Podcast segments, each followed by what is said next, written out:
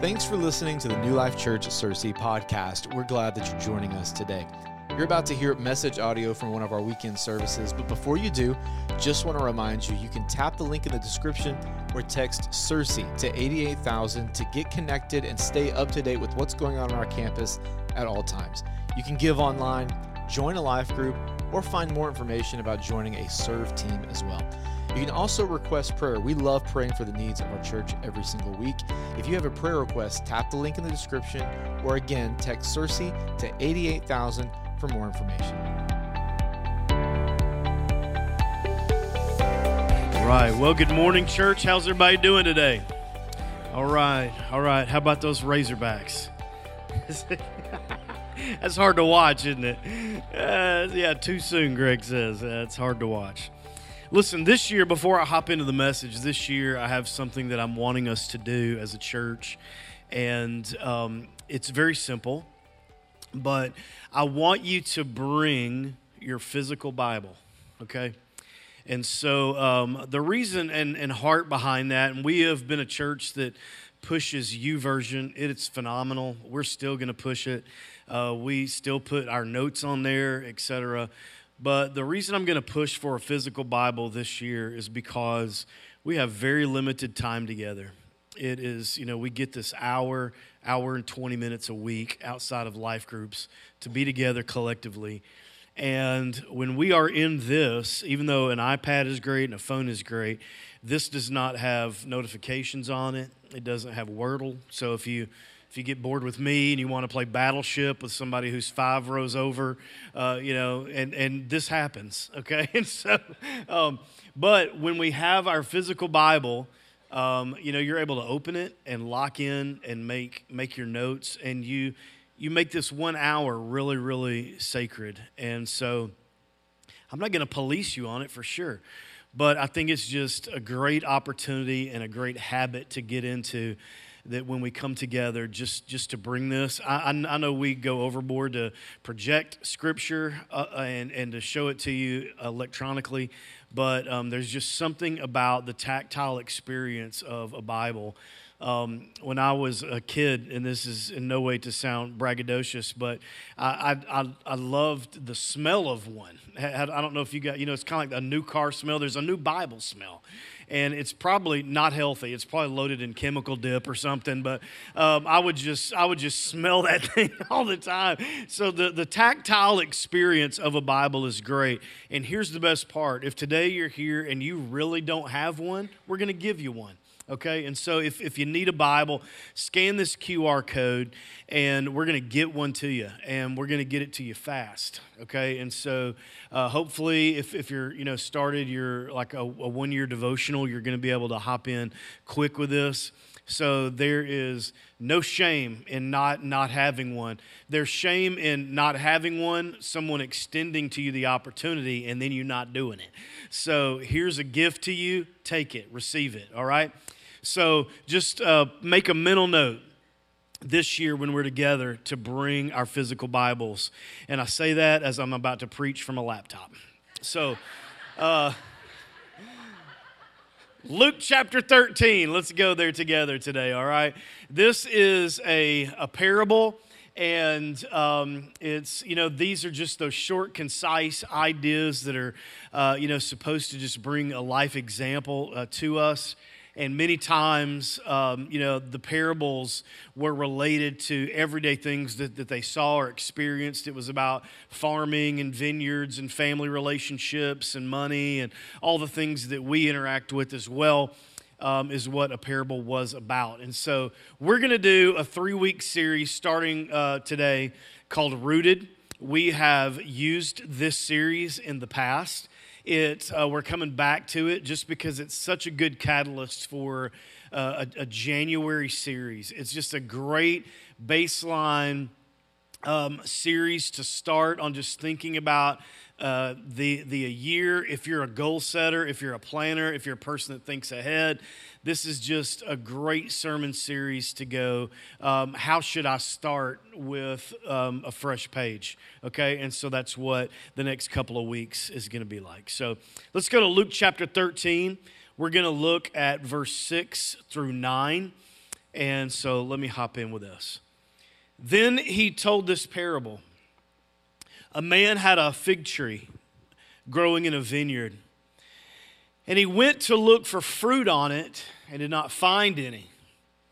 So he says to the man who took care of the vineyard, For three years, I've been coming to look for fruit on this tree and have not found any. Cut it down. Why should it use up the soil? And in verse 8, the keeper of the vineyard says this Leave it alone for one more year. Everybody say one more year. Leave it alone for one more year, and I'll dig around it and I'll fertilize it. Meaning this, I'm going to give it some attention. Okay, give me, give me one more year to give it attention. Verse 9 if it bears fruit next year, fine, or great, or wonderful. If not, then I'll cut it down. All right, so very, very simple con- conversation, makes sense, requires no explanation. We all get it. When we get to the beginning of a new year, there is this natural opportunity to reset. And all of us do this in different ways. We have different patterns and habits and different preferences about what makes us feel good about facing another year. And I don't know if you've ever, um, you know, speaking of reset, if you ever, as, as a kid, you like reset the video game that you were playing. For me, it was Mario Brothers. And so if I ever fell down into one of the little things or the turtles bit me or whatever, I would just I would just pull the cartridge out, you know, and start over. I just there was something about the perfectionistic part of it like I don't want to keep on going like that. I, am going to reset it. I'd get frustrated and just reset it. You know, if, if you if you back it up a little bit and you had the Atari, you know, well you had to just unplug it, you know, and plug it back in. And so uh, I would do that if you're like my wife, you have an annual reset by changing something in, in your house. So she likes to move furniture around, she likes to change pictures. For us, December 26th at 6 a.m., the tree comes down. Okay? So you can hear her the day after Christmas, 6 o'clock in the morning, um, put on some coffee, and she's got stuff out of the attic, and she is packing up. Like you get, you get up, and it's like March in our house. Okay, everything is gone. So we hope you enjoyed it on Christmas Day. It's just how she likes to reset. She aims uh, very much in, in, the, in the direction of just let's get it over. We're moving on to January. For others, you might do something like you change your, your hairstyle or you drive something differently, etc. Um, I had a personal reset for this year, a goal that I had planned on. I was gonna, I was gonna lose a little bit of weight.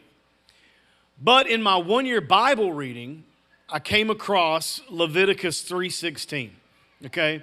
And do we have that by, by chance? Do we have that? Yeah, it says, all fat belongs to the Lord. So, as a man of God, I want to be generous with, with it. I want to be a good giver and steward. And, and, and, so it all belongs to, to, to God. So if you're here today and you're a little over, guess what? You're just, you're, you're looked at as a person generosity, okay? You just, just steward it well. All fat belongs to the Lord. So put that on, on, on your fridge and move on. All right. So, to bring biblical language to the story of the fig tree, what we're doing is we're looking at the fruit in our lives and we're assessing it. So, we're looking at ourselves, we're looking at career, we're looking at family, we're looking at relationships, we're looking at last year, and we're going, you know, I want more fruit. Another way to say that, I want to do more. I want to be better at this. We've talked many times in this church about appetite. And what does an appetite want? More. It, it, wants to do more, be more, have more. There's this drive inside of all of us, an appetite that wants more in some area. And that area is different for everybody in the house but we want to have more fruit or better fruit. So we say, what can I change or shift or transition in my life that would create that? And so in this parable, Jesus does not use the word productivity at all. what he uses is the word karpos. It's a Greek word which means fruitful in act or in deed. So, like what I do, I want to produce fruit. I want it to be fruitful. So it doesn't have the weight of productivity or or uh, a, a, a metric. It is just like doing more, being more, my, my life producing great fruit, but it doesn't come with the weightiness of, of productivity or efficiency. So, what's interesting is how God deals with our lives so much differently than we deal with our own. And some of you are hung up in this in your spiritual walk with God. And the reason you struggle with Him is because you think He thinks like you do. And but what we need to look at in scripture is that God deals with you completely differently than you deal with yourself. We like to write down goals, we create uh, these resolutions. We come up with slogans and catchphrases, and all of these things are surface level um, in, in many cases. They are, are just under the surface of our lives, very attainable and reachable and measurable, and everybody gets it and everybody understands it. It doesn't have a lot of depth. But the great thing about God is that He looks in and sees the root. And so he looks at what's going on in the depths of you. He knows why you think the way you think and why you act the way you act because he sees the root cause of that thought, action, or behavior. He gets it. He gets all of you. He gets you better than you get yourself. And so I've told you this before, but years ago now, there was this uh, giant sequoia tree. And overnight, this thing falls over okay? And this is one of those enormous ones, you know, the kind that people go and stand beside. There's like 10 people across it. They take a picture, just beautiful and huge and over overwhelming. And this thing overnight, like they go out the next day and the park rangers find it and it's on the ground. And so they call out all the specialists and they come out and they're looking. And the end conclusion was that it was trampled to death because the roots did not go deep like a taproot. It spread out, and people had walked around it, walked around it, walked around it until it had damaged the root system and it was no longer getting what it needed and it fell over. And so we look at this giant, this enormous tree, and you would think that, you know, this thing would be just stories uh, in depth in terms of root system, but it wasn't. It had a shallow root system, and what trampled and what happened was the root system became trampled by foot traffic. The plan on that was to take the trees around it as they began to investigate the other root systems involved in the other sequoias was to put a fence around it. So they said, we, are going to have to keep people off of this thing. So you can look, but you can no longer go up and put your hand on it. Okay? And so here's the point you can have all the strength or beauty or height, you can have all of the awe in your life, but if you don't have some of that fenced in, all right, if you don't have some of it guarded, if you're not protecting the investment in yourself, guarding your heart, as scripture tells you. If you don't have a fence around those areas that we are working so hard to build, then they can be trampled by the situation, circumstances, stress, and happenings of everyday life, and you don't realize how weak it's become until it hits the ground.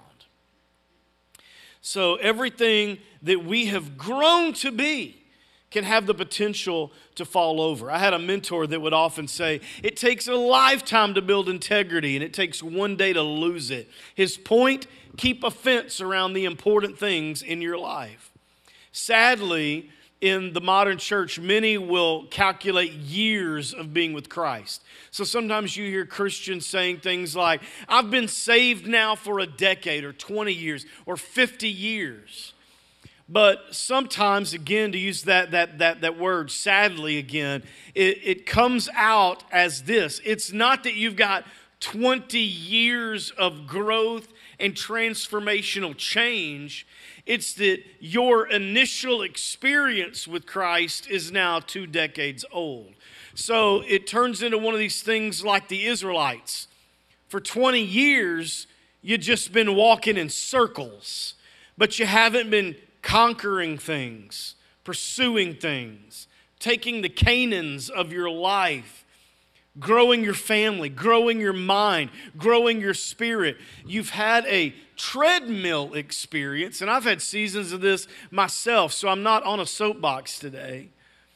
But you get on this treadmill in your religion and you start walking and you're where you you start sweating, your body temperature rises, but a half hour later you step off and you're in the exact same room you were when you began. You didn't go anywhere. And so sometimes that happens to us spiritually. We're, we're going to church, we're reading a Bible, we're attending a life group, but we we step off and spiritually we're in the same geographical location we, we, we were in because we're not developing roots. The tree is there, but no fruit. And you look at it, and if we're honest, you get disappointed. I've heard men talk to me and say, Kevin, I'm angry all the time. I don't know why. I've just got something's wrong with my with my mood. It's not my my wife complains about it, but now my children are old enough to recognize it. People on the job recognize it. My friends even ask me, "Why are you so mad all the time?" And they come back to you a year, two, two, two years later, Kevin, I'm, I'm mad all the time. My wife says, my children, my coworkers, my friends, they recognize this in my life. It's because you've got, you've got height, you've got the awe, you've got, you've got things that are loaded with potential like the sequoia, but the roots in your life are very, very shallow. So here comes some good news. Proverbs chapter 12 and verse 3 tells us this The righteous cannot be uprooted. The righteous, that's you and me, okay, saved, forgiven, covered by his blood. Whatever spiritual theme and context you want to get of it, the righteous cannot be uprooted, meaning this He is our fence. But what we have to do is become like this keeper of the vineyard, look at the things in our lives and say, if it's not producing fruit, give me some more time. Let me get around, let me cultivate it. Let me show it some special attention. Thank you for pointing it out. Let me deal with it. Give me one more year of time to cultivate it and work with it, and I think we're gonna see some fruit. I want the attitude of, of, the, of the keeper of this, this vineyard. Holy Spirit, show me in my life where things are not growing, where I've been the same, where I've been stuck, but then give me a little bit of time. Let me cultivate. Let me get my hands back in it. Let me revisit it. Let me come back to the weak areas of my life and let me begin to see some growth there. Okay? So, if we were going to compare life change to a recipe, what would be the prim- primary ingredient? Well, I suppose since I'm the one teaching this morning that I get to choose what I think that might be. So today I'm going to start this series by talking about one word determination. Determination. it's a great January word. Determination. And so I want to begin with this thought determination is different from decidedness. Okay? In January, we decide a lot of things. I decide to do this, I decide to do that. Again, we make a list. You might as well wad that thing up, right? You make a list. Why? Because it's just decidedness. If we can shift it to determination, then it changes things. Decidedness is easy, determination is what really fuels transformational change. And the reason I emphasize that word is because it's, it's not short term change. Decidedness and determination are different in that determination brings long term transformational change. I can prove this in one example. Okay? Here's the difference between decidedness and determination. You decided to get married. Okay? The reason you're still married is not because you decided to be, it's because you are determined to be. You determine in your life every morning that you are going to be faithful or consistent or stable or loving or forgiving. It is the journey of your life, and it is not just quality decisions, it is quality determination. Like, I am determined for this. Have you ever experienced a letdown? I don't, I don't want you to raise your hand or anything. I, I, just, I just want you to let your mind kind of go to some of those things in your life that was kind of a letdown, okay? And then I'm going to talk about just in generality. For my generation, it was things like, like this. There was uh, Y2K. What a letdown. right? We were all hugging our computers like, you know, the data is going to be gone. I'm going to lose all of this. The world's going to shut down. Do you remember how chaotic that night was? I mean, people were not even celebrating. They were waiting for the lights to turn off and for us to just live in darkness and go back to, you know, a very archaic uh, way of, of living. And what happened? Nothing. It, it blinked, you know, it went down to the last second. It turned to January, and, and suddenly we were just moving on, and we all felt so dumb because it was just a huge letdown. Another big one, this is still hard for me to get past, but Milli Vanilli. It was hard. That's a hard one. Okay? Right? Girl, you know it's true, right? Okay. It's a great setup. Another letdown for me when Michael Jordan played baseball. Hard to watch. Okay? It's good. It's all right. They say, you know, he could have ended up being an incredible athlete. Played for the Wizards. He missed a dunk when he played for the It was very, very sad. I don't know if you've ever let, let yourself down. I've, I've told you this many times, but when I was in, uh, it, we, we didn't call it Pee Wee. It was a little bit older than Pee Wee baseball. It was like Babe, Babe Ruth baseball. And um, I had, had never hit a home run. I had hit inside the park home runs, but I had never hit over the fence home runs. My dad was, was my coach. I had been to batting seminars and had private coaching and I, I, just could not get enough you know velocity going and i know it's hard for you to see me but i weighed about 110 pounds too so uh, i didn't have the guns then that i have now and one day, one magical Saturday, the perfect pitch, the perfect time, the perfect swing. I don't, I don't want to create, you know, too much incredibleness, but it was, it was great. And I felt it in my hands. And baseball players know what that means. You feel it in your hands, just the sweet spot of the bat. You know it was right. And I saw, and I, it was going, the trajectory was right. My dad was coaching first base, and I looked at him, and he, he looked at me and he's like, This is going to be the one. And that ball hit the top of the fence and bounced in. Yeah. It was such a letdown. And so, what I thought was going to be a home run was the most incredible single. And my dad was like, Hey, I, am sorry, bud. I, I'm, I'm really sorry. I was so disappointed. And I cannot tell you how many times in my life I've hit the top of the fence in something, right? You think it's going to happen. You think it's going to open up. You think it's going to be the opportunity. You think it's going to be that answer to prayer. And if lo and behold, if that thing doesn't hit the top of the fence and come back into play, and what you thought was going to push two or three runners in, and your name being cheered, you know, aloud from the stands, turns into the best single of your entire life. It's a letdown. It happens. But determination, not decidedness, is what gets us through it, carries us on. I'm determined to live for Christ. I'm not just deciding to live for Him, I'm determined in it. Can I get an amen right there? Okay. Second, if the process is personal to you, then it's worth repeating. When you get down in the soil and you put your hands in it and you begin to cultivate, if that thing is personal to you, then it's worth habit forming around it.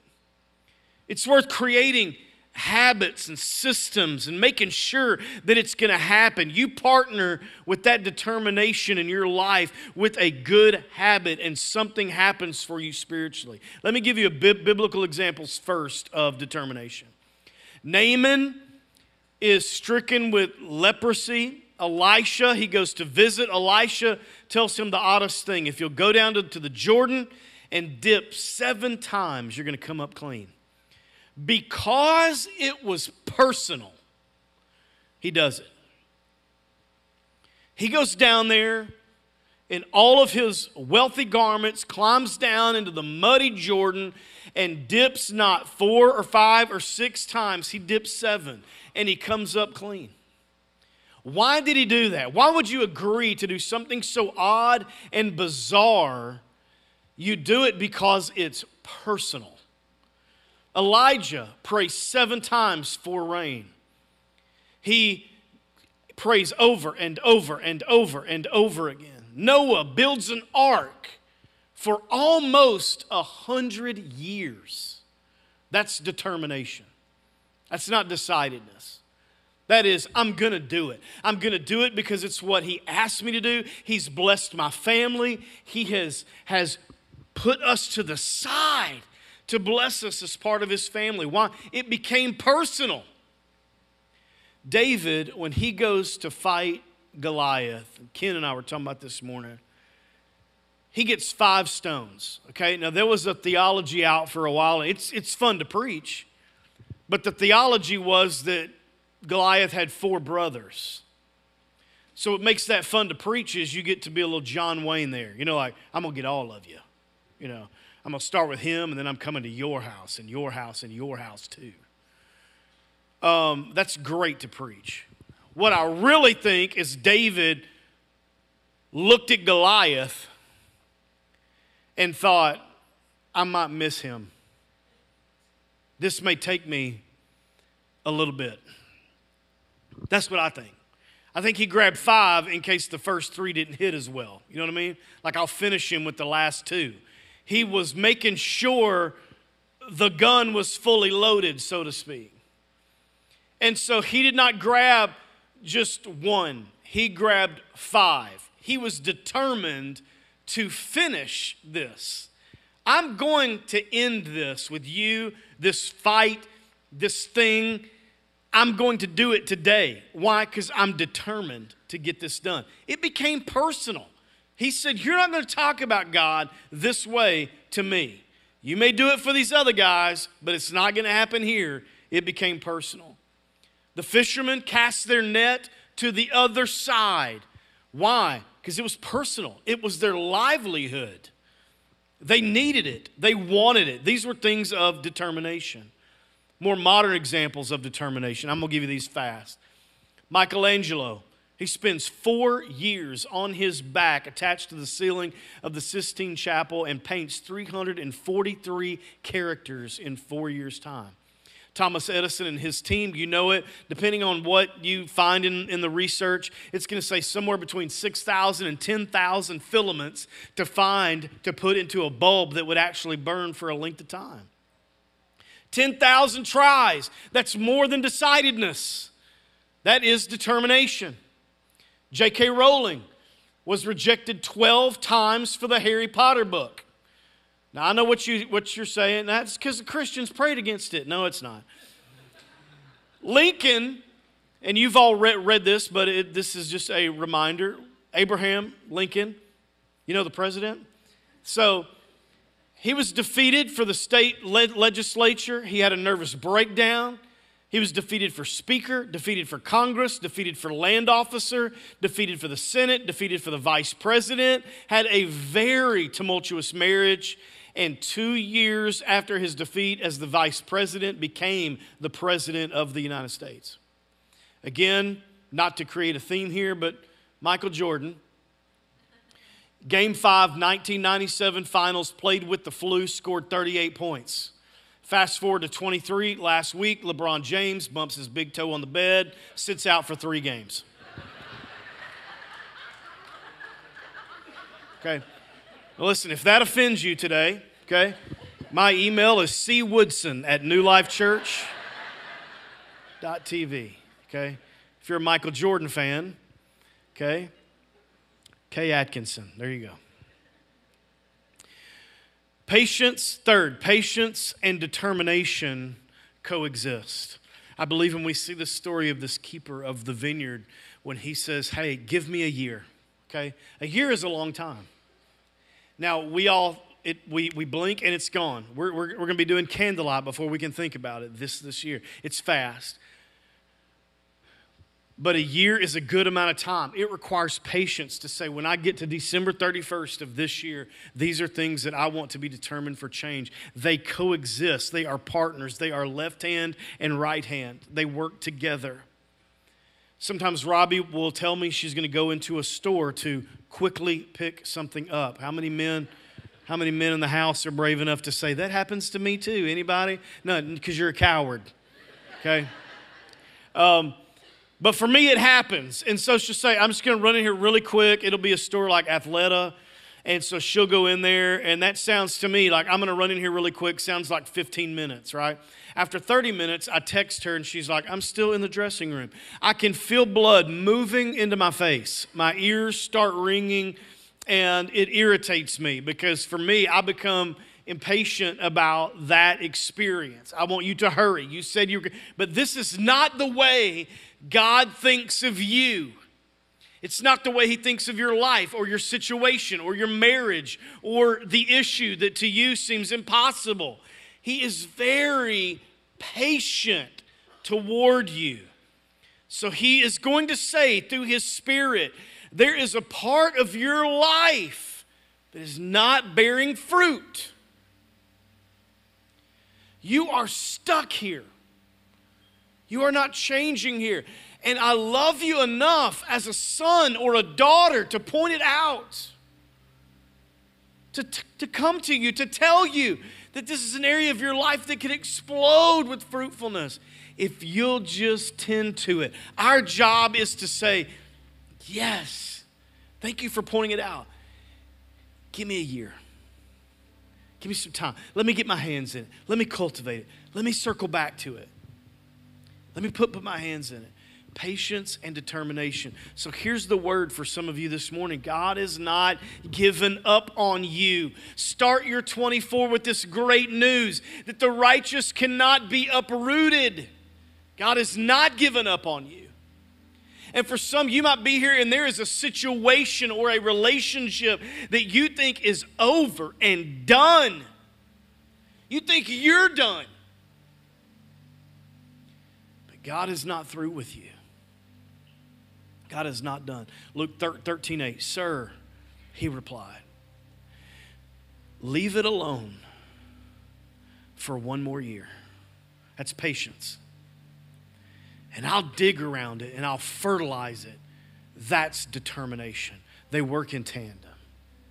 So, this is what I, I, I believe on this first Sunday of January. I believe. What if God is saying to all of us, I'm going to give you another year. I'm going to give you a year. This is your year to work on the roots. This is your year to cultivate it. This is your, your year to take that part of you that has felt stuck, or that you haven't turned over to God, or that you haven't fully dedicated, or that you've decided but you haven't been determined. It's a part of your life that is shallow, that's trampled with life, that always seems to shortcut something in your spiritual journey. God has blessed you with another year. So put your hands in it, put your faith in it, pour your life into it. Let it produce something great. Turn around in a year from now and say, Thank you, God, for the patience that you've given me. And between His patience and your determination, I'm going to believe God with you for the fruitfulness of the areas of your life that are barren. This is the patience of God. And this is your story. And this is my story. And we have another year. We have another year of life and being with Him and doing something great and grand. So let's seize it. Let's take the opportunity. Let's roll our sleeves up. Let's welcome the Holy Spirit. Lord, you can look at any tree in my life. You can look at all of it. There's nothing I'm trying to hide from you. There's nothing I'm trying to, to conceal. But look at every tree in my life and you assess its fruitfulness. And I'll, I'll work on it. Amen. Let's bow our heads today and